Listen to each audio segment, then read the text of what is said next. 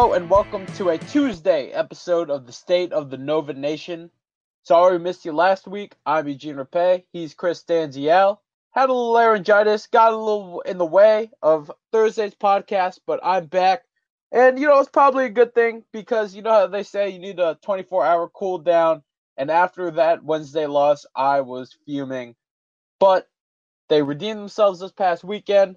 So I guess Chris, you do a little good cop, bad cop because, well, it wasn't nice that they redeemed themselves on Saturday against Butler, finally ending that three game losing streak against the Bulldogs that Wednesday night. I don't know if that can just slide. Yeah, for those of you who thought that we would just uh, kind of overlook that, yeah, no. If we had done an episode Thursday, it, it probably would have been a, a really bad.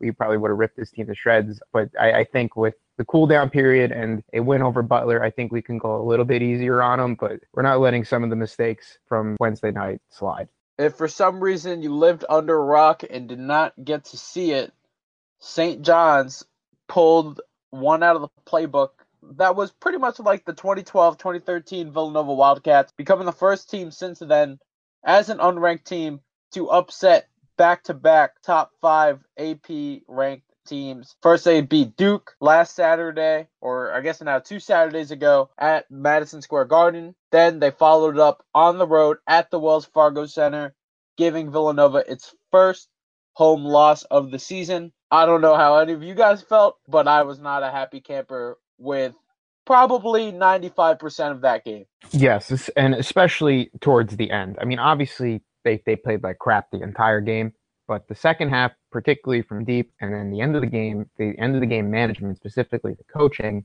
was um was subpar to put it nicely. It was not great, and it's not what you're used to seeing from this team at, at all. Yeah, and then Villanova came back, and they were trailing against Butler at half. So you thought that oh my God, this is about to be more of the same.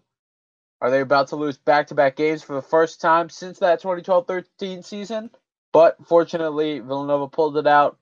They got ahead in the second half. Donte DiVincenzo had a monster game, which, in my opinion, made up for his performance on that Wednesday night, or it was a nice way to bounce back at least. I don't know if it made up for it 100%, percent but it was a nice rebound performance after not doing so much against the Red Storm as usually does. And then, of course, we got the polls. We'll talk about that. And in women's basketball, two games this past weekend. Villanova won both, and now they have their sixth straight 21 season. That's a pretty solid streak. And honestly, the NCAA tournament is looking a little more real. It's looking a little more realistic, and it's looking pretty possible with the way that the Lady Cats are trending right now. For sure, according to ESPN's latest bracketology, they're in the they're in the field right now. So, barring a late season collapse, I think they should be in. Maybe like one more win on the road against the DePaul or Marquette, and like two big bad teams in the Big East that would probably solidify, make them a lock, or maybe just a little run in the Big East tournament could do it. But as of right now, they look they look like they're in. And of course, later in the show, after all the breakdowns and all the chatter, we will answer your Twitter questions and we'll go back and we'll also get the ones that we should have answered on that Thursday episode if we had one and my voice was not trash or garbage or sounded like nails on the chalkboard or that there was a frog in my throat. Yeah, glad to have you back, Eugene. So, last Wednesday night, let's talk about it. St. John's, 3% chance, according to KenPom, to pull it out. And surely enough, 79 to 75 final score. The Johnnies come in and just upset Villanova at home in front of a, guess you could say, lukewarm crowd. I don't know. There were definitely not a lot of students there. It seemed no, like. No, there there wasn't much of anyone there. It was tough. I had a bet with my good friend Christian, who is a reporter and a St. John's Red Storm expert fan, and he was telling me like, "Oh, oh, we're gonna upset Villanova on Wednesday. We're gonna do it. We're gonna pull it off." And I told him, "Look, if that happens, you get to be on the podcast."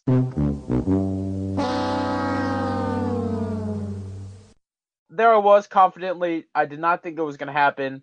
And surely enough, by the end of Wednesday night, I was staring at my TV screen well after the game ended in disbelief, in shock, in anger, and in disappointment of what just unfolded. from the get go, Villanova just struggled against another hard nosed defensive effort by St. John's. We know that defense is their MO, and Villanova did not look comfortable at any point in the game. They were trailing at half by five, and then as we just came closer down the stretch, it was like, okay, they weren't too far behind. They were in it the whole time, but there was that thought where, okay, well, if they don't get onto a run now, or if they don't start getting on a run soon, they're going to run out of time, and St. John's will probably catch them. You mentioned subpar late game management. There was a lot of subpar things to go around in that game, and especially at the end, Villanova was able to make it a one point game twice in the final two minutes and unfortunately they were not able to overtake the Johnnies. They had one great look, down by two. Jalen Brunson takes it up court, gets a double team to the face, kicks it out to Omari Spellman, waits for the ball back, but it was too late because Spellman had launched it and it carried right off the rim and into the hands of the Red Storm. And then a couple more free throws to ice it, and that was that. Chris, I was upset. I could go on forever about that game what stuck out to you about that game? Because I'll be honest, there were not a lot of positives, except for Collin Gillespie. Collin Gillespie, like I said, 95% was very disappointing to me, but Collin Gillespie was very, very impressive with the way that he hit his shots from deep, and he was able to nail. I think he was four for six for the game, but he was not enough. And he had that clutch one to make it a one point game off the offensive rebound by Jermaine Samuels with like a minute and a half to go. But other than that, what stuck out to you in this game? Well, how quickly do you forget that before the game we were hit with the news that Eric Paschall would not be playing with a concussion, and he was obviously out for the Butler game. And I believe it stemmed from that hard fall he took against Seton Hall on Super Bowl Sunday. That was pretty devastating. But at the same time, you're at home against St. John's. It's a big injury, but it shouldn't be the end of the world. I think they should come away with a victory still. So I think the late news there. I'm, assuming they kind of prepped without him. So I don't, I don't know if this was like a big shock to the rest of the team as well. But they looked stunned right off the bat. St. John's came ready to play. They were high off the victory against Duke, and I think we, I mean, at least I did. I severely underplayed it. I was like, well, you know, all right, they beat Duke. They got their one big win of the year, whatever it may be. Now it's just going to go back to the crap Big East play that they've been putting out. But then you see Villanova missing some three pointers, which if you do take away Gillespie's three point shooting, they went four of 27 from deep for the game. That that is absolutely horrendous. Additionally, it just it just they just looked discombobulated. I didn't know what they were doing half the time. Like it seemed like the offense was like was more just you know someone just take the ball and do something. Hopefully, Bridges had a terrible game. I really think the ankle injury a foot injury, whatever it is, is really hindering him in his ability to continue what he put up at the beginning of the year. Jalen had a terrible shooting game, two of 11 from deep. Yeah, he got to the line a bunch of times, especially at the end. He had that look in his eye again at the end of the game where he's like, just give me the ball. I'm going to do this. I'm going to make us come back. And he, he almost did. He almost single handedly brought us back, but he just didn't get enough help. I mean, Donte had an absolutely horrific game himself. God, he had his shot attempts were very, very questionable you, you know, throughout the year, he's been taking those, and you know, you're all right. You're okay with it because he's making them. But in games where he's not making them, you kind of want to put the, the yellow light or the red light up and say, okay, Donte, let's uh let's work the ball around a little bit more. I thought he was he was completely out of it. Omari, he didn't have that great of a game either. One and six from deep, five and twelve from the field. He looked over matched by the St. John's big man, which is weird to say because we were absolutely applauding him for his work against Angel Delgado. I don't know what could have happened from Sunday to Wednesday where he just completely loses all talent and ability. But like you said, Gillespie had a good game. And Samuel was in limited time in those five minutes. Time in those five minutes, he got a big offensive board to kick it out to Gillespie to hit that big three. But it, it was just a horrible effort from the starters. And DCR was non-existent. I think Jay lost all patience with him with about like halfway through the game and just kind of threw Gillespie in to, to fill in for that last spot. And it showed with the next game against Butler with Gillespie getting the start over him. But I want to bring up the the end of the game management. What did you think of us pressing and going for a steal with a minute and a half left after an, a Jalen and one to cut the lead to one, then to proceed to get burned by the press break, and then Donte just has the genius idea to go over and foul the guy going up for an easy layup to then extend the lead to four for St. John's. I did not get that whatsoever. I think that was probably the worst play of the game. that was definitely the worst play of the game, the worst series of the game, because it was just like, okay, we cut it to one, big end one by Jalen, who wasn't shooting all that well. Yes, he had 28 points, did not feel like it.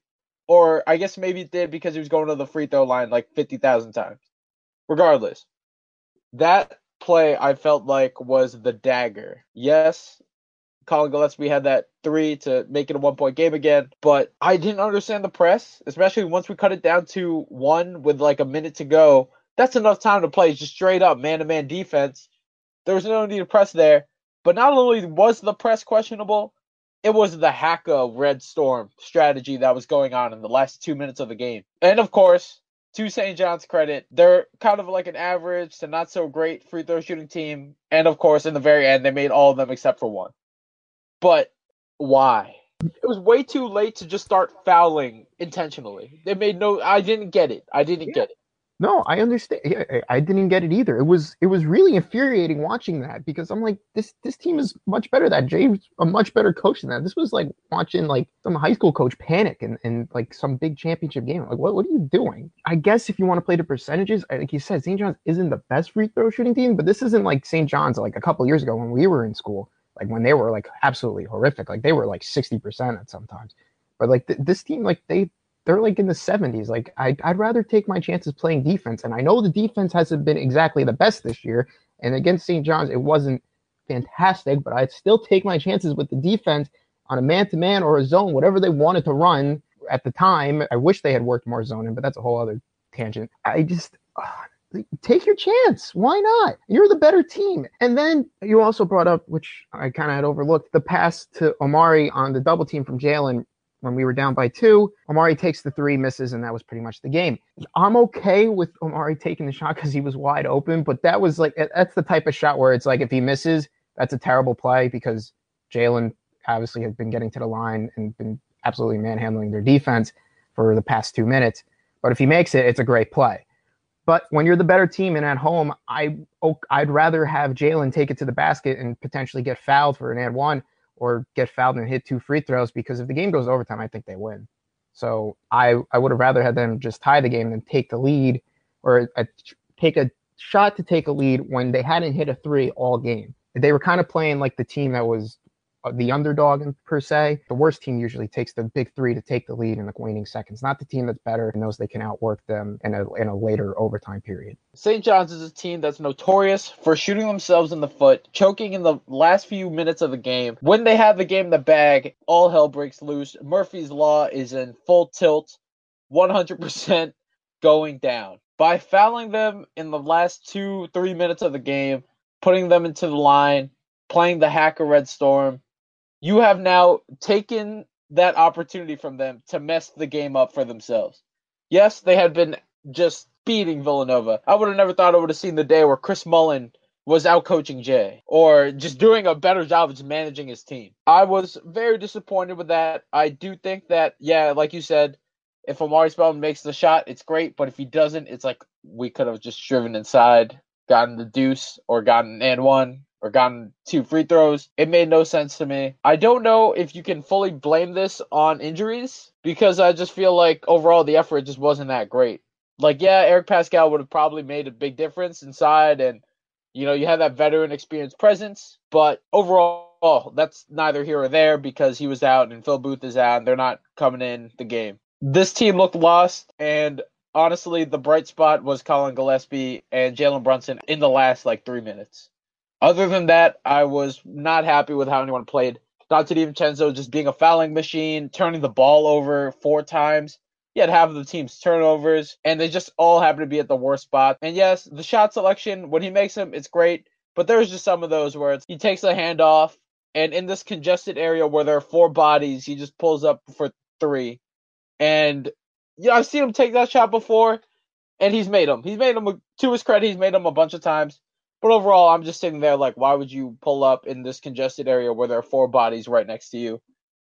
It just wasn't a good game for Donte DiVincenzo, the Red Storm destroyer, who looked so far gone from what we usually see him do against St. John's. You know, I can't believe it that St. John's pulled it off. I was stunned. I had no words. I don't think there was anyone happy with what happened. I don't know. You could have looked at that effort, looked at yourself in the mirror, and said, that was a good effort. That was a good game.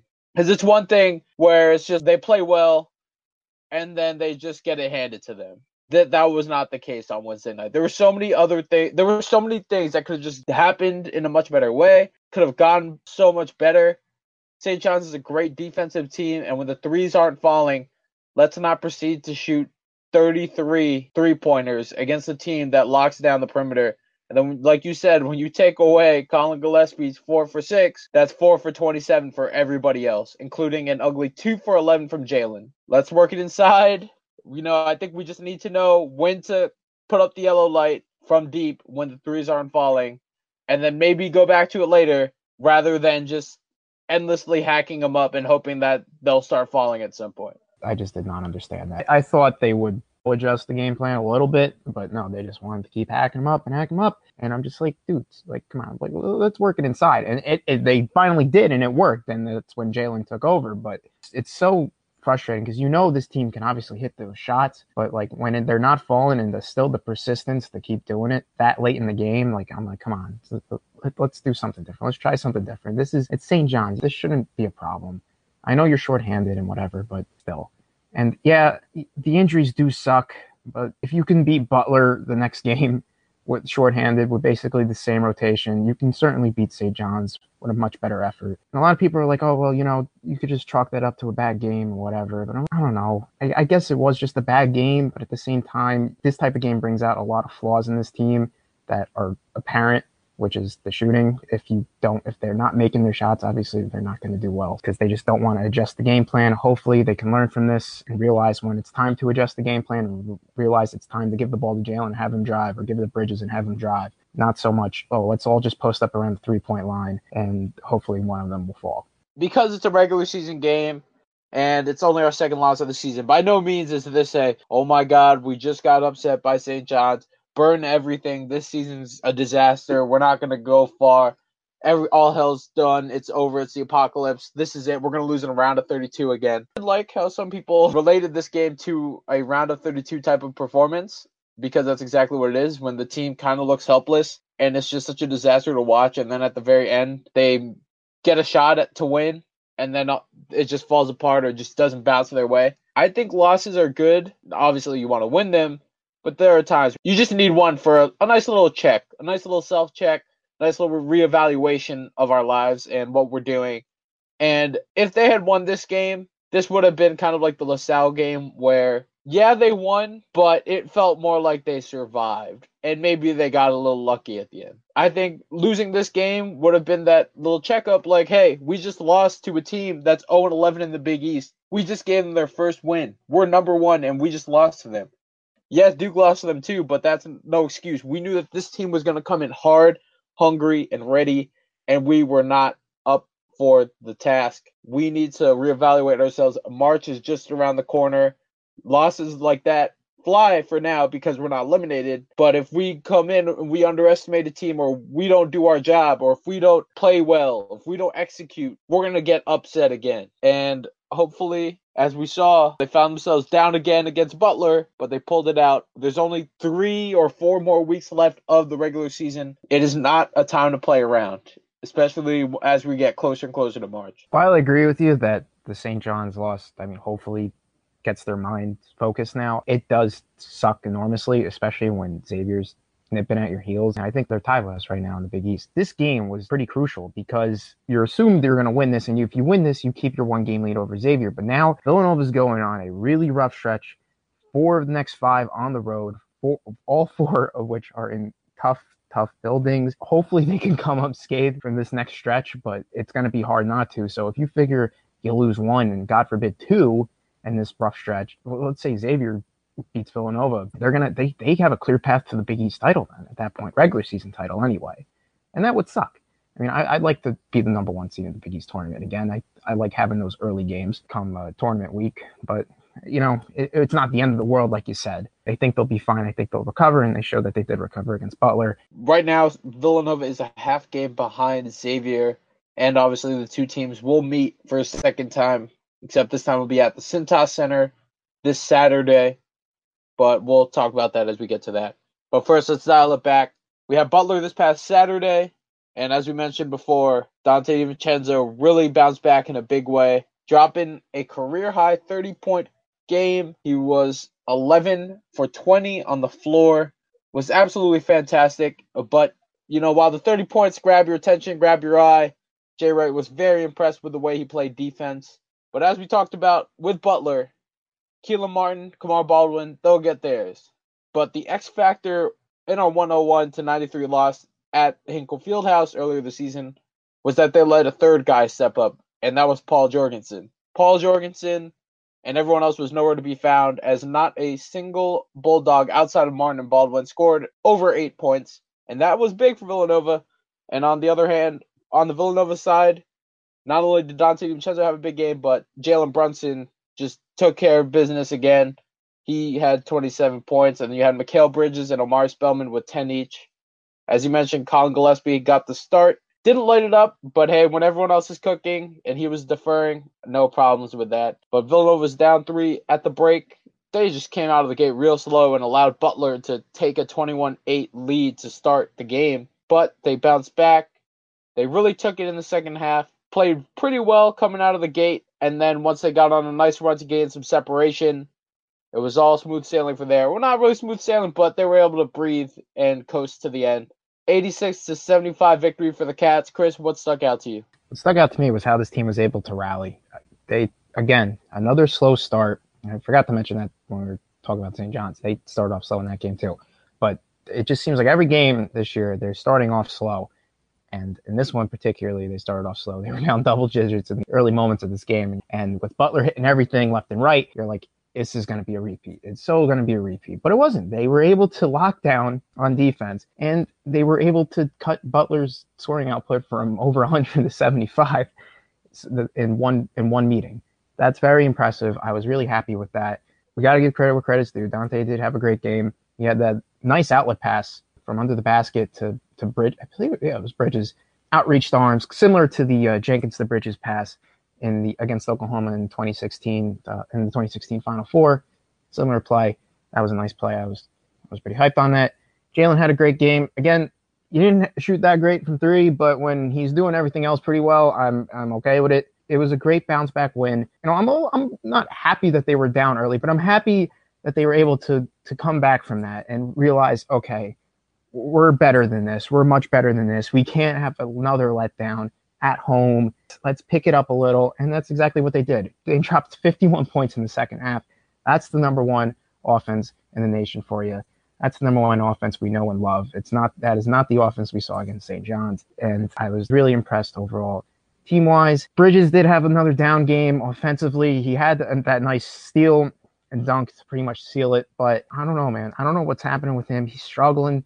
I really hope he's able to bounce back because we're going to need him in these next few weeks. So, but other than that, every, everyone else was pretty happy with. Yeah, it was just a pretty solid performance. I mean, it feels good to get that monkey off your back. Butler has owned the Cats in the previous three meetings before Saturday, and it just feels good to just get one back against them. Not only get one back against them, but also bounce back, like you mentioned, especially when there was a 60 minute run where of three halves of college basketball that just wasn't up to Villanova standard, and you knew that they could play better than the way that they were going out there. And then finally showed it in that second half, putting up 51 points, like you mentioned, and just taking it to the Bulldogs, beating them down.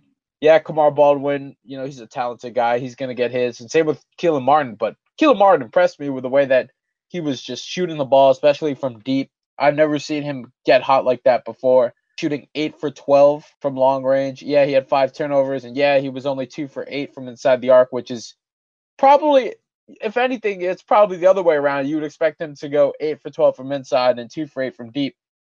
But he was shooting well, carrying the Bulldogs. Kamar Baldwin is just a pest, especially when it comes to playing against Villanova. But to lock down everyone else, it's a fine job on in my eyes, especially when it comes to getting that win again. And not only did they bounce back, but the students and the crowd bounced back too. It looked pretty packed at, least on the students' end. There was just way more students out there. It was a whiteout. I think they said it was listed as a sold out game, but there were a few empty seats in the corners. But overall, it was a pretty nicely packed arena. The students were buzzing, they were loud, they were into it. And it was good to see Nova Nation actually come out for a whiteout. I think that's just the vibe of weekend games. You just the crowd's much more into it. Everyone's there. It's a weekend. No one's really got much going on. Why not go see a, a great basketball team play? And I was really happy with that. I'm trying to think of like past whiteout games. Was, we had the Syracuse one. I remember that was a whiteout. Wasn't the Creighton Raggy game? Wasn't that a whiteout too? I think yes, it was. it was. I, I burned my T-shirt from that game. Like no longer exists. Good, smart move. Yeah, and you wanted to see more zone in that St. John's game. Well, anyone who wanted to see more zone, you definitely got to see more zone. And I thought the freshmen did a pretty good job of handling that and acclimating or just getting used to it. Because as we know, Villanova is not really a big zone team. Yeah, they have it, or you know, they have it in the works, they have it in their back pocket. It's not their go-to, but they did a pretty good job running the zone and just doing their job there. But yeah, it was just good to see them get their chance to just bounce back, get back to the winning ways because it's going to get a lot harder as we get into this stretch of road games. But first, let's look at the polls. Looking at this week's rankings, Villanova has dropped to number three. Just looking at the top five, you have Virginia as the new number one, Michigan State at number two, Villanova at number three, Xavier at number four, and Cincinnati at number five. Big East well represented with the top two teams in the conference sitting at three and four respectively. Nice top five rankings. They're the only ones ranked. Of course, you have teams like Creighton, Butler, just sitting there in the receiving vote section, waiting to crack that bubble. But Chris, that's your top five. And if you were like me, you probably wondered how. Yes, I did certainly wonder how how Virginia can lose at home to Virginia Tech, a fringe tournament team, a bubble team at its finest, and they moved up a spot. They lost, and they are now the number one team in the country. A lot of people were hesitant to put Michigan State one, and I get that because they don't have that many quality wins. But if you're going to put Virginia one, why is Villanova dropping the three? If anything, you're just going to switch Villanova and Virginia because Villanova's home loss was a little worse than Virginia. So why is Villanova taking a harder hit than Virginia and actually dropping in the polls like they should? That that didn't make sense to me. I'm also a little surprised Xavier didn't jump Villanova. I would have been for it. It would it would make it for a much intriguing starting line going into this weekend. And I, Xavier's been playing out of their minds lately. I think they would deserve a nice little bump up to three. But yeah, Virginia at one, I don't get it. I really don't. But like, I guess if you want to look at it this way, that maybe some of the pollsters saw the top 16 reveal the other day, and they're like, oh, well, we should just mimic our polls after that, and that's why they put Virginia one. Then I, I guess I get that. But then again, why is Villanova dropping the three? To me, it breaks all unwritten rules of AP voting or just poll ranking when it's you know uh, what have you done for me lately versus your overall body of work your frame of work this season and i feel like when you lose no matter what you go down. At least you're supposed to go down. And so virginia moving up to number one i don't care if it was a single point loss in overtime. It could have been a 20 point loss. A loss is a loss and usually that means you go down yeah michigan state not exactly deserving, I guess, of the number one, or you know, they're not exactly. They've been there before, and then they've lost, and they don't really have that many quality wins on the resume versus a team like Virginia, which has a lot, or Villanova, which also has a lot. But if anything, as we're going to talk about in just a little bit, I'll be honest. After seeing the committee reveal their top 16 rankings, or their top 16 teams and the top four seeds per region, at this point, I, I don't really bother too much with the polls. It's more of so bracketology and what seed are we going to be? Is it going to be one, two, most likely not three, barring some letdown to end the season? But I'm looking more at that seed line now at this point in the game when we're just weeks away from March. Big East tournament right around the corner, big dance right around the corner after that. And I'm just looking at that right now, seeing who can we potentially match up with, where do we stand against the rest of the college basketball world, and where do we lie on this 68 team field? And right now, according to the committee, we are a number one team. Virginia is also a number one team. Same goes with Xavier.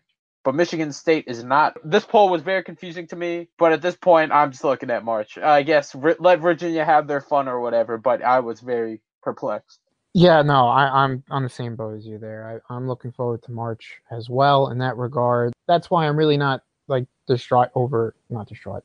That's why I'm not upset over the poll. Like, all right, you know, Villanova dropped and Virginia moved up. Okay, like, all right, I'm a little miffed at it, but it's not the end of the world or anything as long as Villanova is a one or a two seed in the East region, I think I'll be happy with that. Yeah, and on the bright side, it seems like a lot of people are perplexed as well in terms of the AP polls. So I feel like we're not alone. And a lot of people are just as confused as to see why Virginia would be number one after losing to Virginia Tech. Not exactly a quality team per se, but hey. Uh, somehow, I guess when you're the ACC, you can do whatever you want. So now the Wildcats will head into Providence, Rhode Island tomorrow night to take on the Providence Friars in the first part of this away game stretch. As you mentioned, four of five games coming up to close out the month of February will be on the road, and they're going to be at all the other tough places to play in in the Big East Conference. This week we got Providence and Xavier, then there's DePaul, and then after that there's Creighton and Seton Hall. So with Providence, we know how it is. They're a much different team when it comes to playing inside the Dunkin' Donuts Center. They've only lost twice there. One time, it needed a superhuman effort by Marcus Howard to down the Friars, in which he scored, what was it, 52? 50 something. I forgot what it was exactly, but it was like 50. I think it was 52. Yeah, I think it was. And then, well, I wouldn't say it was a tough place playing, but DePaul made it look like cake over the weekend beating Providence by 17. I don't think anyone saw that coming. But putting all that aside, the dunk is a real tough place to play in, and Jay Wright teams have historically had a hard time. Not so much in recent years, but the dunk has given Jay Wright and the Wildcats some issues in the past. When you look at Providence, what they've done at home, like they've beaten Xavier, they've beaten Creighton, they've beaten Butler. They've pulled off these impressive wins at home. Do you see Villanova suffering the same fate as some of these other teams? Or do you see them just doing what they've done in recent years and just going into the dunk and take care of business and getting out of there? It, this is this is a really tough game to call. I feel like I, it, I obviously it all a lot not all but a lot depends on the health of Eric Paschall. I'm pretty sure he won't be ready because concussions can be forever can take a while. They, it, you don't want to mess with those, so hold him out as long as necessary. It depends on what team's going to show up. If it's the team that showed up in the second half against Butler, I think we'll be in good shape. But if it's a team that showed up for the last three halves of basketball before that, I think we're in, we're in some deep crap. But at the same time, Providence losing to DePaul. I mean, I think that gives me a lot of hope for this game. Any concerns are kind of subsided a little bit. I think Villanova escapes I think they'll end up winning, but it's going to be a real tough one. I know we struggled there last year, but we were able to come away with a victory. I think we almost choked away a big lead in that game too, because that was right off the heels of the Marquette game. I don't remember how that exactly went down. I remember something along the lines of that. A few years ago, you had the classic arch fake handoff, go up with the left hand layup to basically seal the game in overtime for that. So you, you've had some classes at the dunk. They'll win this, and then we'll go to Xavier and I think that'll be a, banger game. But let's get through this first. Hopefully, they don't overlook the Friars and come out of Providence with a victory. And you can't forget the Darryl Reynolds game when he came in for an injured chef and had a career day. Looking at this Providence team, obviously you have Kyron Cartwright, who's probably one of the best point guards around, or at least one of the best facilitators around. Averaging six dimes per game, doesn't really turn the ball over that much. He's a great facilitator. And really, while Rodney Bullock might be the team's leading scorer, in my opinion, Kyron Cartwright is the most important player to that team. Rodney Bullock, he comes in with 14 points per game. Then you have Alpha Diallo, a rising sophomore who's really taking a, a big step forward. I don't think he's hit his ceiling yet or his potential yet, but he is the second highest scorer with 12 points per game, just over six boards per game. And of course, you have Jalen Lindsey, who is their three point sharpshooting threat, probably the only one this team has. He averages just over 10 points per game. He's shooting 45.9% from deep. Someone to certainly look out for. When you look at this Providence squad, one thing that they do very well is take away the three point shot. And we saw Villanova the last time they played Providence. really struggled to knock down the threes. And it was a little bit of a slow start at the Wells Fargo Center for the Wildcats. But then once the shots started falling, they really ran away and just took over and won by 20. I think we're going to see a lot of bully ball. It's not going to be a pretty game. I think there's going to be a lot of trips to the free throw line for both teams. And I think Villanova does squeeze this one out. It's not going to be easy and it's not going to look pretty. It's not going to look aesthetically pleasing. You might fall asleep a little bit just because everyone's going to the free throw line, or it just might be a lot of twos and a lot of misses. But I think Villanova is able to squeeze this one out at the dunk tomorrow night.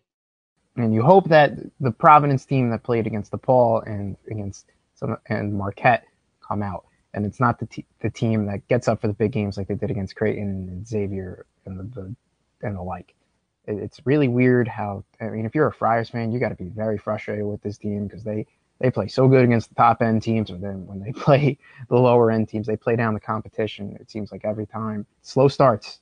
Try to avoid that, especially in a Raucus Arena. You kind of want to avoid that because coming back on the road is a is an awfully tough task. Hopefully, they get off to a strong start and they go from there. Tip off is tomorrow night on Ash Wednesday slash Valentine's Day, 7 p.m. Eastern Time. You can catch it on Fox Sports 1. I know you were shocked that DePaul beat the Friars, but I always tell everyone DePaul always gets one. They always get one. They always get one that no one expects them to get. They always do it somehow each year. That's true. that is true. They almost got us last year. We'll be keeping an eye out for that game.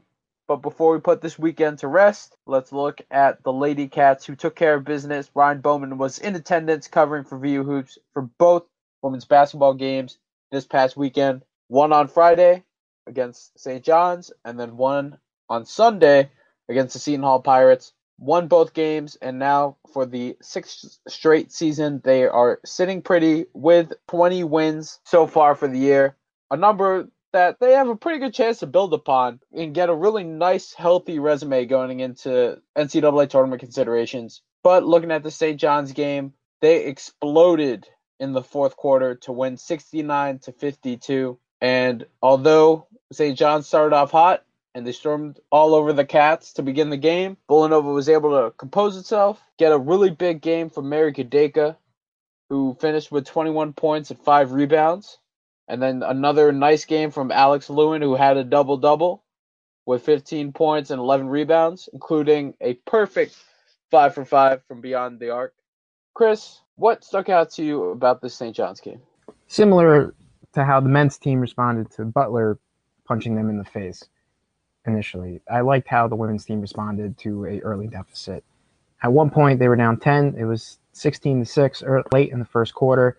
And then after that, they went on a huge, eh, not so much a huge run. They're actually losing at half. But then in the second half, they were able to regroup and were able to blow away the Red Storm. I was really impressed with that because you, have seen this team at home some, a couple games this year kind of fall by the wayside where it was where you would expect them to win against a similar opponent talent wise, but you know, a slow start here and a slow start there, and then they would end up losing. They started off slow, but they were able to recoup. And like you said, I think Alex Louin was the key contributor with 15 points, especially with the five of five from deep, adding 11 boards. I think she really spearheaded the whole comeback there.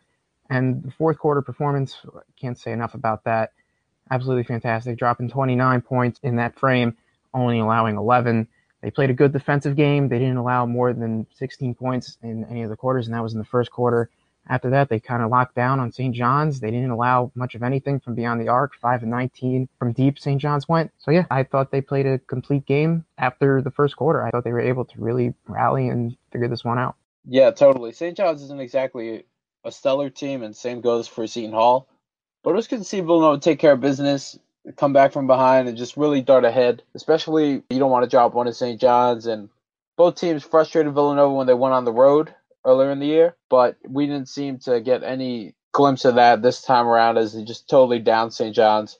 Mary Gedaka has just been phenomenal off the bench. She's been thriving in that six woman role, and I think she's a great, great asset for the Cats. She's only a sophomore. She's really taken a big leap forward. If we want to just carry over that moniker of sixth starter, I think she pretty much fulfills that. She's such a great contributor, and I think I counted earlier.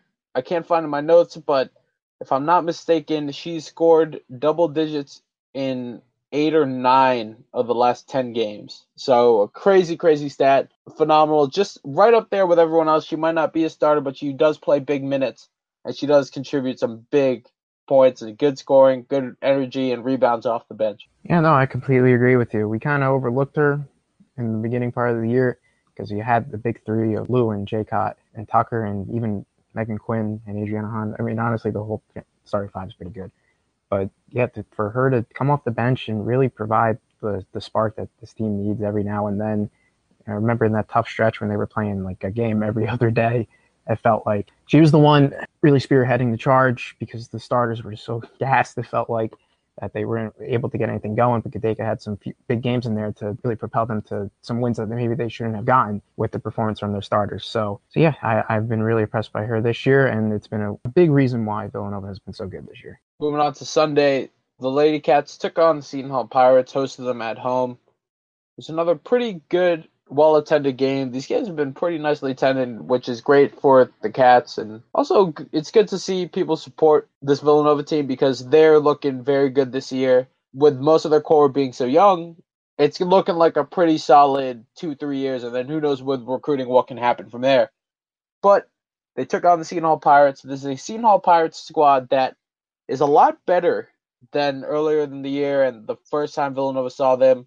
They might have had a case of addition through subtraction with leading scorer Tynasia Fountain quitting the team or just leaving the team. And since then, they have actually done very well for themselves. Now they go into the Wildcats home arena, playing them at Jake Nevin and they did not give them an easy time. Villanova won 59 to 53. Chris, what do you think about the Pirates in this one? Clearly a different team from last time.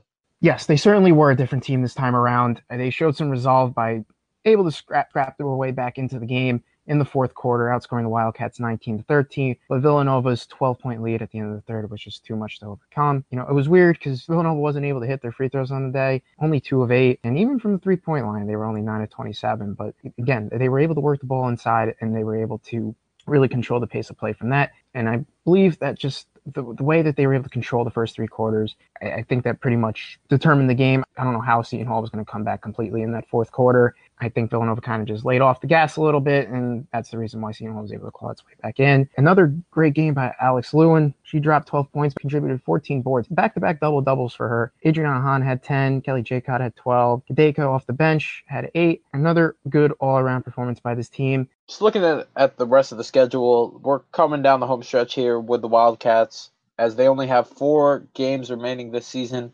This upcoming weekend, they'll be going on the road against two of the top teams in the Big East. And then after that, they'll come home to play Creighton and Providence at home to wrap up the season. Theoretically speaking, if they can come out with three, they're probably not going to get all four. If they get all four, that'd be very impressive. But if they come away with three, that would be pretty solid. Yes, it would. Because if they're coming away with three, that means they had to have won one of the big ones on the road, and that's against DePaul or Marquette. I know they were able to get to DePaul at home when they played DePaul and Marquette back-to-back games at at the at Jake Nevin, and now they got to go on the road and do the same thing. It would be really really impressive, and but if they get all four, and it would be, honestly it would be impressive to get just get three. I mean, if you're if they're able to win the last two, I think I still think they're in the tournament, but one of those road wins against the top teams of the Big East, I think, would pretty much make them a lock. Yeah, just looking at things right now, the Lady Cats are third in the Big East sitting with a 10 and 4 conference record. They've been playing very well since that little bit of a slow start in which they started off Big East play with three with a 3 and 3 back and forth go. Right behind them is Creighton, so that last senior day game to close out the regular season might be an important one. But of course, ahead of them is DePaul in first, Marquette in second. So they'll get to get their cracks against them and see how they stand up against the two top teams the conference. They did blow out DePaul before. It'll be interesting to see if they can do it again on the road. And Marquette hasn't looked that invincible as of late. So we'll see how it goes for them. We'll be keeping an eye out for that. We're not going to preview this weekend's games yet. We're going to save that for the Thursday episode. Before we dive into the mailbag, let's just talk about the relatively new thing that the NCAA has done. This is the second year now that they've done this, in which the committee reveal their top 16 teams, I guess the top four seeds per region in the NCAA tournament. So if the tournament started this past Sunday on CBS, they had the little special. I don't know if you saw. I don't know what's there were. There's a lot to unpack here. First of all, after Virginia lost to Virginia Tech, they got rewarded with the number one overall seed. Yes, this is, these are all projections. These are all basically this is all basically fancy projections to see how your team is doing this late in the season with postseason stuff just around the corner. But after Virginia at the number one overall seed, you had Xavier, Villanova, and Purdue locking in those top four seeds with Villanova in the East and then Xavier in the Midwest. Chris, looking at these 16 teams, what stuck out to you? You mentioned Virginia.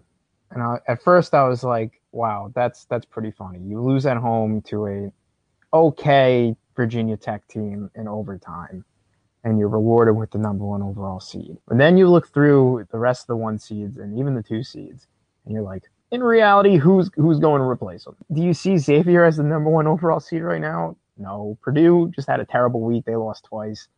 Duke's not a number one seed. Auburn's had a surprise season and they're playing pretty well, but I don't think they're a one seed. Kansas, no. Cincinnati, no. So it, it really it comes down to Virginia and, and Villanova, and Villanova just lost to St. John's at home, so we can't we can't even say anything with that. So I guess they kind of backed into it, but it is nice to see that Villanova and Xavier, both one seeds, and you know for a conference that is quote unquote a mid major according to um, some network, it's really exciting to see. And I really hope this kind of stays the same way. And I really hope Villanova and Xavier are both one seeds because that would really, really stick it to them. And hopefully they were able to follow it up with good performances, but we're still in February. Also, Duke as our two seed. That's freaking hilarious. Of course they are. Always will be. It just seems that the the committee always tries for that Villanova Duke matchup, and they did get it that one time in 09, and Villanova beat the crap out of them. That was a fun time. they want to do it again, do it again, please. And uh, and that game was also in Boston, so that would be pretty funny. Oklahoma, even in the top 16, that's hilarious. That's a joke. I don't know why Oklahoma's terrible. They're 500 in the Big 12 and they're they're playing like absolute crap. Michigan State at the three line. A lot of people were upset with that. I guess I'm not upset with it. I get it, but I mean, I would put them as a two over Cincinnati, maybe even Auburn, but their resume is not that impressive. And then, I mean, if you want to just go on with the Villanova region, Duke as the two seed, as I mentioned. Texas Tech as their three seed. They're another surprise team. I, I really haven't watched much of their games, but it, I mean, that would be a, a, pretty exciting game, Duke, Texas Tech, if that were to fall that way. And then Ohio State as our four. Very intriguing because you know, we all know who's coaching Ohio State. That would be former Butler coach Chris Holtmann. So imagine if we have to go up against Chris Holtmann, Butler's former coach, who beat us twice last year. That's not good. I would not be excited about that. I was pretty intrigued to see two Big East teams sitting atop college basketball NCAA tournament. I mean, if you just look at it, I think I joked with you a few days ago. I was like, oh, the committee will die before they let two Big East teams sit with number one seeds. But alas, here we are. The committee has allowed that to happen. Michigan State, they're three seed, but if you look at their strength of schedule, non-con strength of schedule, I think they're ranked 306. So yeah, not not too good there. Auburn has been a nice surprise. Texas Tech, I did see them play Seton Hall once at the Garden earlier this season, and Seton Hall beat them. It was a pretty good game. I haven't really seen much Texas Tech since then, so I guess I'm gonna have to see how far they've gone since that was like a November or an early December game. So I'm sure they've changed since then. Purdue, as the last number one, intriguing. But you know what?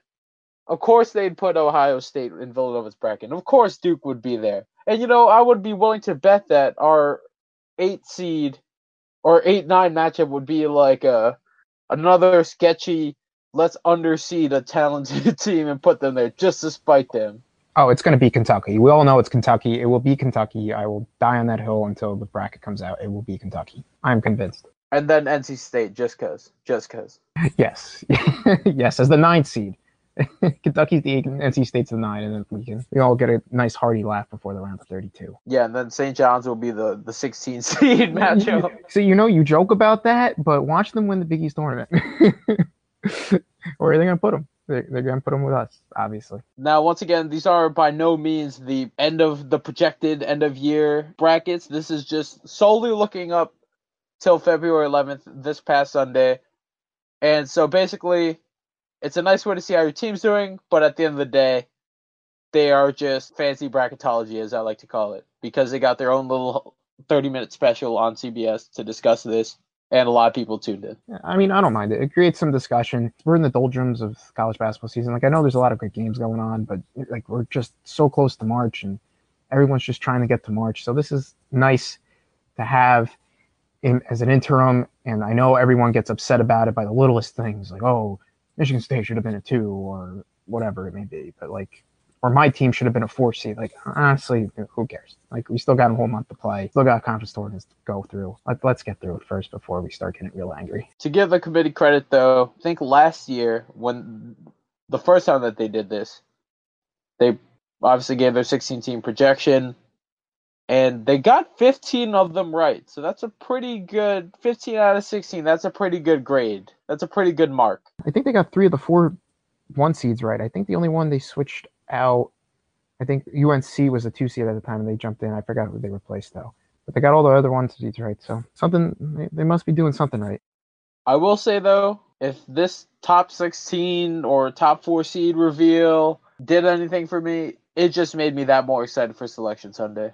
Yes, I got the same vibe as well because I didn't I didn't watch any of it last year. I didn't watch any of those reveal shows, but for some reason I was just really intrigued for this one. I don't know why. And yeah, like you see like the teams getting popped up there and the bracket east all, all, the regions showing up there and you got greg gumbel out there you know it gets you in the mood and it makes you also realize that you're so we're so close to march but yet so far now it's that time of day where we crack open the mailbag take a look at your questions. We're going to backtrack a little bit and get the questions that we missed which would have been for last thursday's episode. So we're going to hit those and then we're going to get all the new ones that we got over the last 24 hours.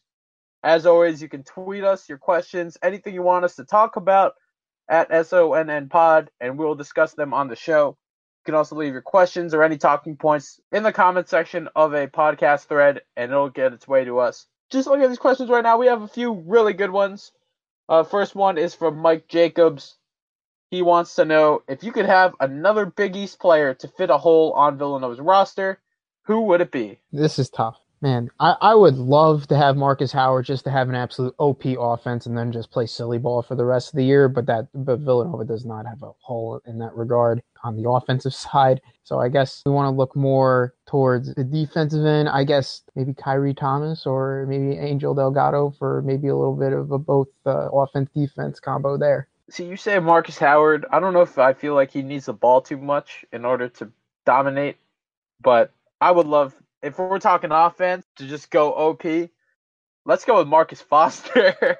let's just load up with that. But you know, I'll be honest. I look at Butler's team, and I really like Kelan Martin. I think he's just been consistently great over the last few years, especially this year where he's just really taking off. But then Kamar Baldwin is also another appealing prospect to me. He's just such a great two-way guard. That's just such a pest on defense. Does a little bit of everything. Grabs boards, dishes out assists he can also get buckets on his own terms. I really like watching him. I guess uh, would it be to just to fit a hole on Villanova's roster overall, or are we just talking about right now with a few guys down and injured? Because if we're talking right now with a few guys down, I would totally welcome a Kamar Baldwin. I feel like he'd be another great guard that can fill the gap left behind by Phil Booth. But if we're talking overall, I would be down for a Kelan Martin, a nice he's a pretty good player on both ends of the court. He's not exactly doesn't exactly lean towards one end like uh, Marcus Foster would or uh, Marcus Howard would. He can contribute on both ends of the court, and I'd be down for him. He he also has a pretty good element of size. He can shoot threes. He can score, get buckets, grab boards. I feel like he'd be a nice addition to Villanova's roster as well. And he's a senior, and we all know Jay loves his seniors. Yeah, those are two great picks right there. I, I completely disregarded Butler when thinking about that question. I don't know what it is. They always just that team just slips under the radar so much, especially when I just think of the Big East. I don't know why. I just seem to overlook them. But yeah, no, two good picks there. I would welcome both of them. I'd welcome anyone because uh, when you're down two starters, you'll take anybody who's starting on any other team. The next question is from notorious golfer who has changed his name to the Dude. totally love the Big Lebowski. Great name change, great picture. If anyone has not seen that movie, I totally recommend it. I think it's on Netflix. I'm not 100% sure if it still is, but it is an excellent movie. Totally recommend. His question is Do you want Nova to have a one seed or a two seed? Personally, I like the two seed better as it takes a lot of the national media off of you, at least in the early rounds of March. I'll be honest with you. When your name's Villanova, you could be a one seed, two seed, three seed, 16 seed, 15 seed, 10 seed, 8 seed. If you are not getting past the round of 32, you are getting a lot of national media pressure on you. That is a fair point, for sure.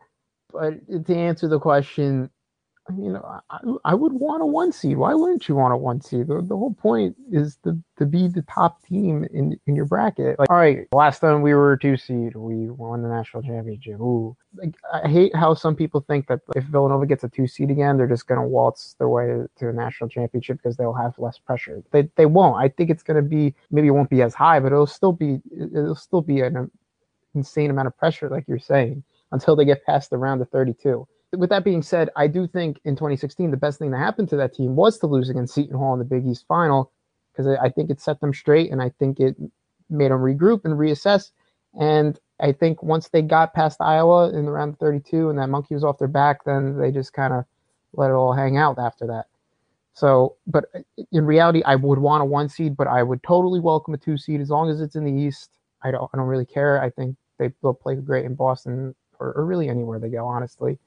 I totally welcome a one seed. I mean, you got to hope that third time would be the charm, and you would love to think that the committee would not shaft them by putting four seeds in disguise as eight seeds. Like, let's be honest, there was a little questionable of a job done by the committee last season when it came to seeding and putting Wisconsin in that eight nine matchup. But hey, that's neither here or there, and that's in the past. Obviously, I'd like to see Villanova get the one seed. I mean, theoretically, you should be able to get the best path to go far. But I think at the end of the day, yeah, you're right. One seed, two seed. I think it'd be great to see them. Obviously, with either or, it's fine with me. But I think the key part is just being in that East Regional, and I think just getting as close as you can to being at home would just be big for them. Personally, though, if I had to pick, hit me up with that one seed all day. I think this is a team that they've experienced both. They've been there, done that when it comes to being the one seed and the two seed. You had Jalen Brunson. He's experienced both so far, and I think he knows what it takes. And I think you know, aside from him, you have other veterans like Bridges, DiVincenzo, Phil Booth, guys who've been there before with the one or the two, Eric Paschall included. So I feel like now that they've seen both, they've experienced both. I feel like they'd be better equipped to handle either, but they would also be better equipped to handle that the pressures of being a one seed. Notorious Golfer also had this other question What's the deal with the recruiting class? How is Nova doing? And how is this Booth injury hurting Nova's offense? Well, for the recruiting class, I mean, we got the big two everyone's been talking about with Swider and Slater. But now there's a there was an announcement that Jahvon Quinerly will be announcing where he will be attending college on Wednesday evening. So we'll talk about that Thursday. Well, Villanova is obviously in the running. They were in on him before he committed to Arizona, and then he decommitted because of the whole FBI thing. But Villanova, I believe Villanova stayed with them, so we'll see where he ends up choosing Wednesday. So that's pretty much the update on the recruiting class. You could talk more about that. You know more about that than I do. But with regards to the Phil Booth injury, I mean, you could tell, I kind of get the feeling that the offense seems more of a give me the ball type ordeal and let me do my thing. And, you know, it's fine. Like if Jalen's cooking or if Donte was cooking last game. But, but as we saw against St. John's, it's not good. They're better off sharing the ball and they're not swinging the ball enough. I feel like they're not making the extra pass like they're used to. I mean, I know I'm kind of speaking in generalizations there, but that, that's just the overall feel I get. It feels more like an NBA offense now. I wouldn't say that Phil Booth's injury is been a complete detriment to the offense, but I feel that it's it's more of a selfish type game right now. As for the recruiting class, we do have the Quinerly commitment coming up tomorrow night. I think they said it was around six or six thirty p.m. that he would make his announcement Eastern time. According to my sources, it's looking pretty good for Nova, but you can never be one hundred percent sure until you see that man put ink to paper and make it official or put that hat on or put the shirt on, however he decides to show his college decision. Villanova was in the mix, has been in the mix, was a very big front runner to nab him until Arizona came in with a briefcase of money. But some things went down. He's no longer with Arizona. Villanova has been involved. Other schools that have been or you know started talking to him in the last couple months include Oklahoma and a little bit of Seton Hall, among others. But really, it seems like it's Villanova and Oklahoma. It seems to be the ones that have really been talking to him coming into this decision. We'll keep an eye out for that, obviously, because that's going to be some big news. But I have a pretty good feeling for tomorrow. And aside from that, the other part of this question, I feel like the Booth injury is actually impacting Nova's defense more than it is on offense. Not only do you put more stress on your freshmen or your first year players, more on offense, but especially I feel like that that inexperience really comes out on the defensive side of the court. And Phil Booth is one of our better defenders on this team. Probably McHale number one and then him number two. So we're really starting to see teams maybe pick apart these freshmen or you see a little mental lapses here and there. I feel like Phil Booth is a great defender. He doesn't get enough credit for that. He gets a lot of credit for his dropping 20 in the national championship game, as he should. But he is also a great defender, and when he gets hot, he gets hot. And he's a nice little scoring addition.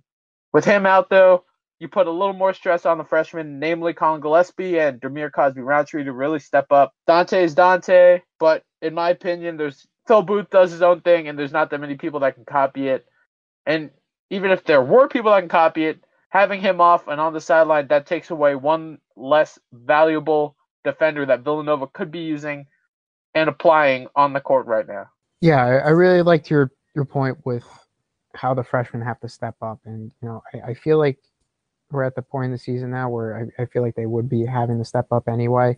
But yeah, when you got a big injury to Booth, and yes, now to to Paschall, they're they're playing minutes that they really shouldn't have been playing, and they're, they're forced into these roles that they may or may not be ready for. And you know, when Collin Gillespie's out there, it's a completely different game than when Phil Booth's out there offensively and defensively. I completely disregarded the defensive option as well. Yes, Phil Booth is one of the best defensive players on this team, that's for sure.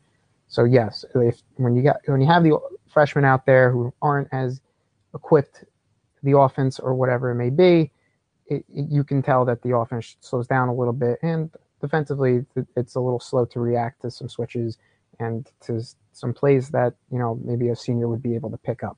This question is from Jerry Quinn. This is a pretty good one. Would you rather win all your final road games and lose your final two home games? Or would you rather lose the Xavier and Seton Hall game and then win the other four remaining games? So that would be Creighton, DePaul, Georgetown, and Providence. This is also a tough one. Wow. So the two home games would be DePaul and Georgetown, right? Yeah, yeah, yeah. That's that's the two final home games. So at first, this question seemed like an easy walk in the park, no brainer, by winning your final road games. But then when you thought about it, or just thinking about it for a 2nd you you're mm-hmm. like, wait a second. Right. We win all those road games. That means we're taking two really bad L's at home. Exactly. Oh, this is this is tough because there's the four big road wins. It's that canceled out by by the two bad losses, and I, I think it I think it is almost. But at the same time, Villanova already has the bad loss, so I I don't know. Wow. There is the middle ground option with losing Xavier and Seton Hall, but you win the other four. Right. I mean, I mean that's how I see it playing out as is anyway. But still, like, it's kind of tempting to take those two road wins at Seton Hall and Xavier and just be like, yeah, you know, you lost DePaul. Actually, no, no, that sounds terrible on paper. I'll, I'll take the latter option. Yeah, see, that's the yeah. thing. I just can't stomach losing to DePaul and Georgetown. I just, oh, but winning those final road games would be so nice. Yeah, it would be. Able to beat everyone and just go unscathed in that giant road trip. Yeah, exactly. And you're picking up probably it would probably be two quadrant one uh, wins, right? You think Seton Hall would be there, right? I know Xavier definitely would be. Seton is like fringe. There, there might be quad too, but still, oh, I don't know. I think I'd go with the more balanced option, and I think that's just because I just that's just how I see it happening anyway. And also in the first option, you would take a loss to Georgetown. You don't want to lose to this Georgetown team either. I mean, you just don't want to lose to Georgetown, period. But but this but this team specifically, yeah, no, that's not happening. That would be uh, really really bad. I forgot who did it. If it was Mid Major Madness or Daily Dose of Hoops, but on Twitter they pointed out that Rider counted as a quadrant one win, and uh, St. John's was also a quadrant one win. Apparently, I I don't know. I don't know. Wait, what? What? I thought. Well, okay. All right. You know what? I forgot who pointed out on Twitter, but I saw it yesterday, and I wasn't sure if I actually saw it or if that was just me half asleep and it was too early in the morning. yeah, I that makes no sense to me. Sorry, doesn't. I don't get it, but sure. Let's let's let's roll with it. I'm not going to ask any questions. If if they said it and you saw it, I'll, I'll take your word for it. I didn't do my due diligence to fact check them, but I'll take their word for it, considering how they have a reputation and thousands of followers that they could potentially mislead. But in terms of Jerry's question, you know what? I know it would suck to lose to DePaul and Georgetown, but give me all of those road wins. That's going to look really good for the resume. And if there's anything that we learned from the polls of this past weekend, if you're Virginia, you can lose whenever you want. It could be a bad loss, but it's okay. You're not dropping anywhere because you have a good resume. Oh, that's true. Completely forgot about that. Can't wait to lose to Xavier this weekend and then we get bumped back up to one. That'd be real cool. Yeah, it makes no sense, but I'll be honest. I know just to dab a little bit, I am feeling very confident for Saturday. I do think we're going to win. I'll tell you more why on Thursday, but I do not think we're going to lose to Xavier. I think we're actually going to win that one. Really?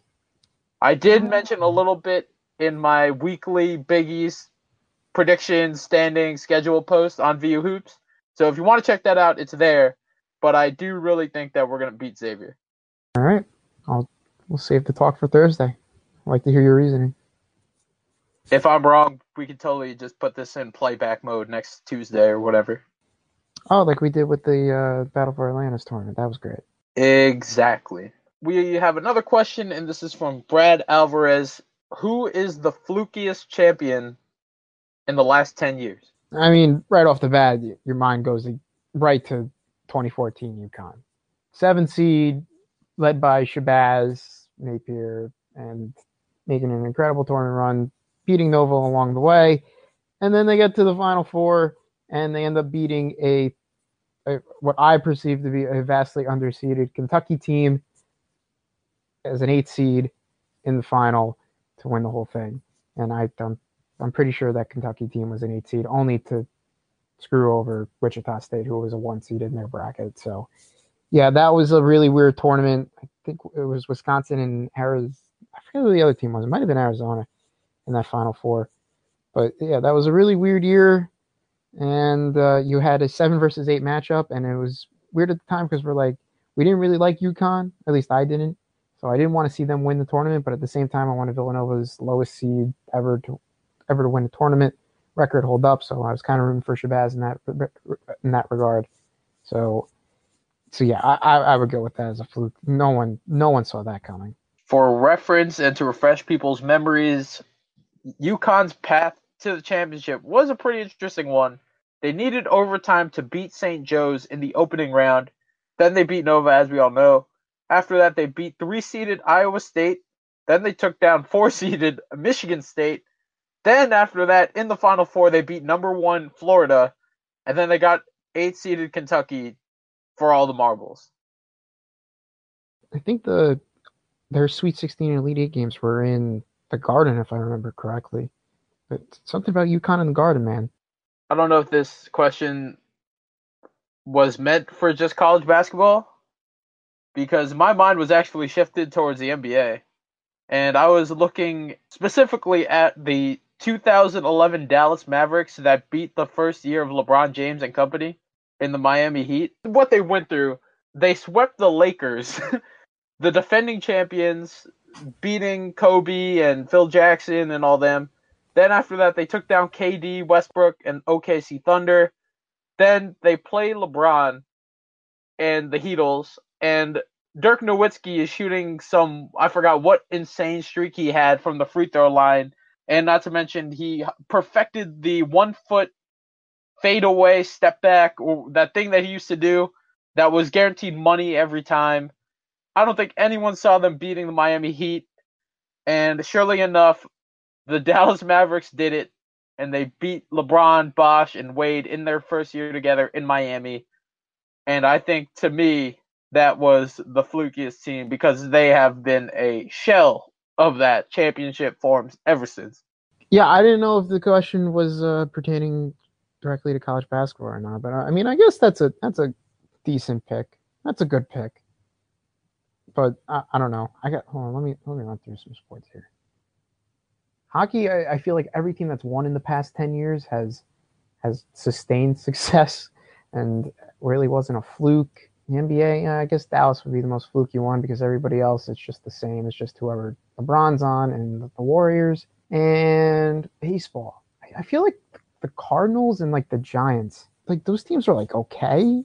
Like the, the Giants teams that have won that won like every other year or what was it like every even year they've won from 2010 to 2014.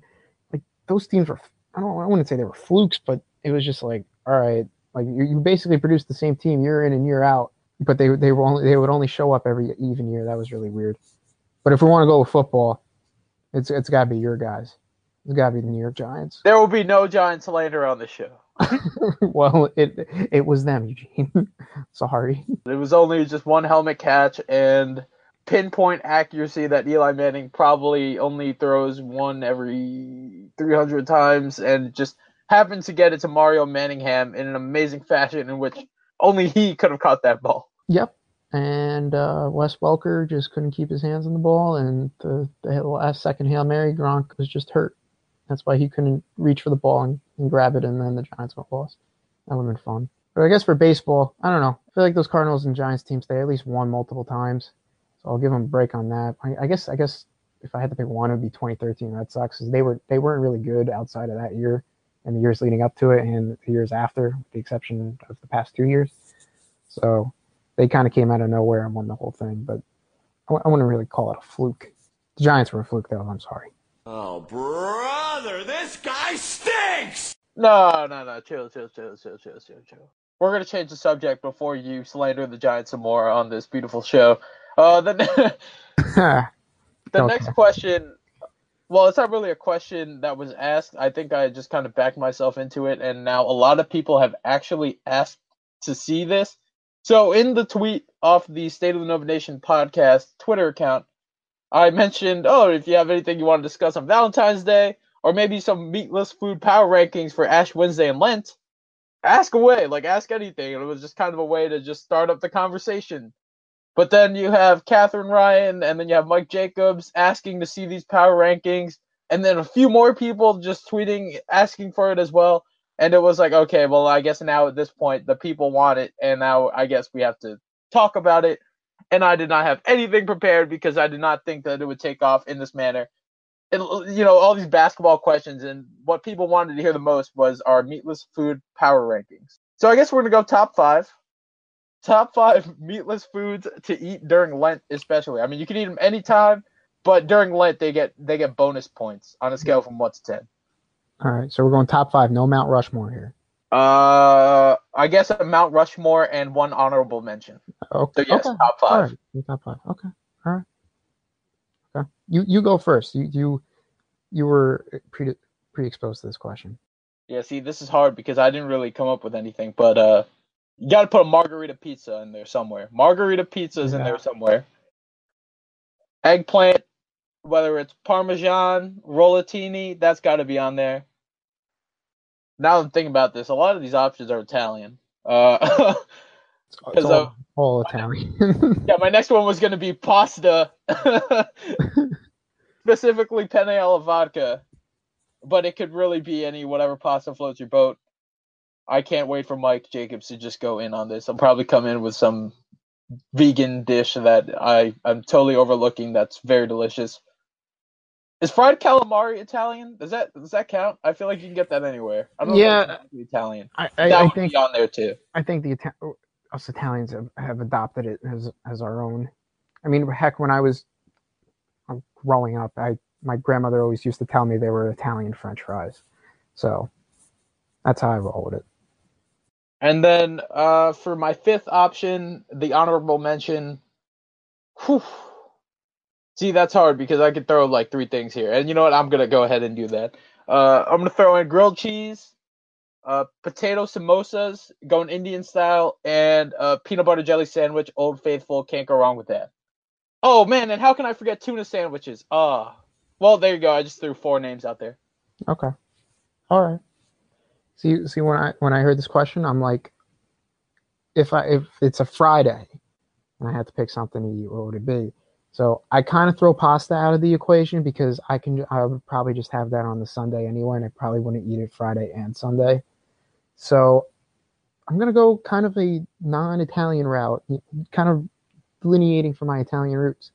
I think sushi's a great option. I think that's oh, in how there. could I forget sushi? Oh my god, Yeah. I thought about that when I saw the tweet. Oh. That, that was the first thing that I thought of. Oh. I'm so disappointed in myself because I was actually planning to get sushi on Friday. Yes, uh, as am I. Oh, we should should go together. Um, but yeah, that that's exactly what I was thinking of. And now that you know my taste buds have developed and I'm not a child anymore, I can actually eat that and actually have another option on a Friday. Pizza, I agree completely. Any plain pizza, that's fine.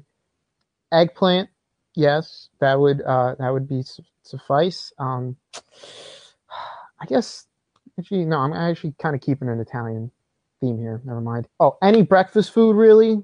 Mainly waffles, pancakes, French toast. That that breakfast for dinner, I'm all for that. And so that's four. And fifth one, I guess.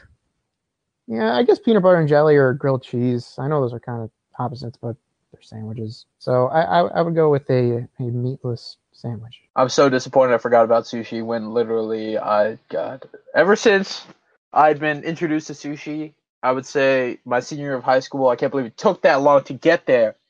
But it has been a very welcome addition to my life. What is your go to roll? Or I guess two go to rolls. Uh, California and tuna, spicy tuna, spicy tuna. It would, it would be those two. I mean, I'm all for trying new rolls and everything, but usually if I'm just going to get sushi real quick, give me a California roll, give me a spicy tuna roll, I'm out of there. Yeah, hit me with any of the spicy variety, whether it's tuna or salmon. A big fan of the Godzilla roll, and the volcano roll is also pretty good. But that's also basically spicy tuna and salmon, whatever else they throw in there. What the hell is a Godzilla roll? Uh, I'll be honest, I don't remember what is in it. It was, I just nabbed one from a friend of mine, and I thought it was delicious. Uh, when I go to the sushi place on Friday, I'll, I'll tell you. All right, send me a snapshot of it. I like to see it in person, or at least a picture of it. And that's all the time we have for today, and that's our meatless food Mount Rushmore plus one honorable mention, or in my case, five honorable mentions. Uh, please feel free to roast them as well as anything that we discussed on the show. We'll be back at it again on Thursday. That's all the time we have for today. Thank you so much for listening to the State of the Nova Nation podcast. If you haven't already, please hit us up and with a subscription on Apple Podcasts, iTunes, Google Play, or on Podomatic. Also, please check back at vuhoops.com. We will have the Providence recap done. We have a preview right now by Billy Vinci that's currently on the site, as well as some other goodies and some more stuff on the Quinerly recruitment saga, which will come to an end tomorrow night. Also, please follow VU Hoops at VU Hoops. That's good for Twitter and Instagram, and you can follow me, Eugene Rapay, at eRapay5. And you can follow me, Chris Stanzial, at the Stance Man on Twitter. Nova Nation, happy Tuesday. It's good to be back. It's good to have a voice. And we will catch you again on Thursday when we talk some about some big stuff going on in Nova Athletics. Enjoy your day, and we'll see you in about 48 hours.